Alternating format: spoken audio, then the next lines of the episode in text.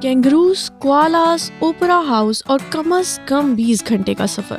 جی یقیناً آپ سمجھ گئے ہوں گے ہم کس ملک کی بات کر رہے ہیں۔ ہم آپ کے میزبان وردہ وقار اور افنان ملک۔ دلچسپ آسٹریلیا میں ہر ہفتے آپ سے وہ تمام باتیں شیئر کریں گے جو ہم نے آسٹریلین ثقافت سے متعلق سیکھی ہیں اور آسٹریلیا کو دوسرے ممالک سے ممتاز بناتی ہیں۔ خاص کر ہوگا ان باتوں کا تذکرہ جو آسٹریلیا میں پاکستانی ثقافت اور عادات سے مختلف ہیں۔ لیکن آسٹریلین طرز زندگی کے بارے میں آپ کو بتانے سے پہلے ہم آپ کو بتاتے ہیں اس ملک کے بارے میں جہاں پاکستانیوں کی ایک بڑی تعداد آباد ہے۔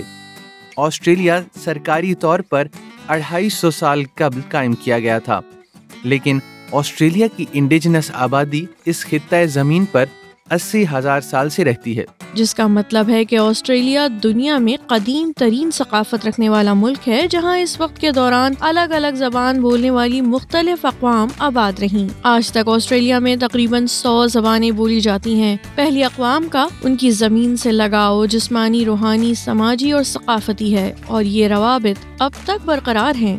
سترہ سو اٹھاسی میں آسٹریلیا میں نو آبادیاتی نظام قائم ہونے کے بعد انیس سو ایک میں آسٹریلیا میں سرکاری طور پر ایک الگ ملک بن کر ابھرا، جو ریاستوں اور دو صوبوں پر مشتمل ہے۔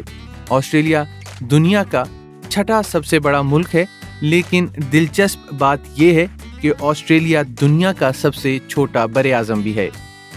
یوں تو سب کو لگتا ہے کہ اوپرا ہاؤس رکھنے والا سڈنی ہی آسٹریلیا کا دارالحکومت ہے، لیکن یہ درست نہیں۔ آسٹریلیا کا دارالحکومت ہے کینبرا۔ کینبرا کو یہ اعزاز اس لیے مل پایا کہ سڈنی اور میلبرن کے درمیان دارالحکومت بننے کی دوڑ اور کھینچا تانی سے بچا جا سکے اور سب خوش رہیں۔ اس وقت آسٹریلیا کی مجموعی آبادی چھبیس ملین کے قریب ہے اور یہاں کی سرکاری زبان انگریزی ہے اور یہاں کوئی سرکاری مذہب نہیں۔ مزے کی بات یہ بھی ہے کہ پاکستان کی مجموعی آبادی دو سو بیس ملین سے بھی زائد ہے۔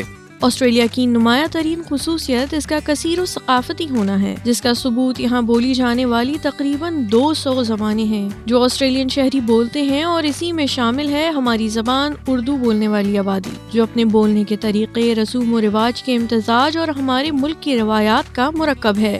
اگلی بار آپ سے بات کریں گے تو دلچسپ آسٹریلیا کی پہلی قسط پیش کریں گے۔ جو کھانوں سے متعلق ہوگی۔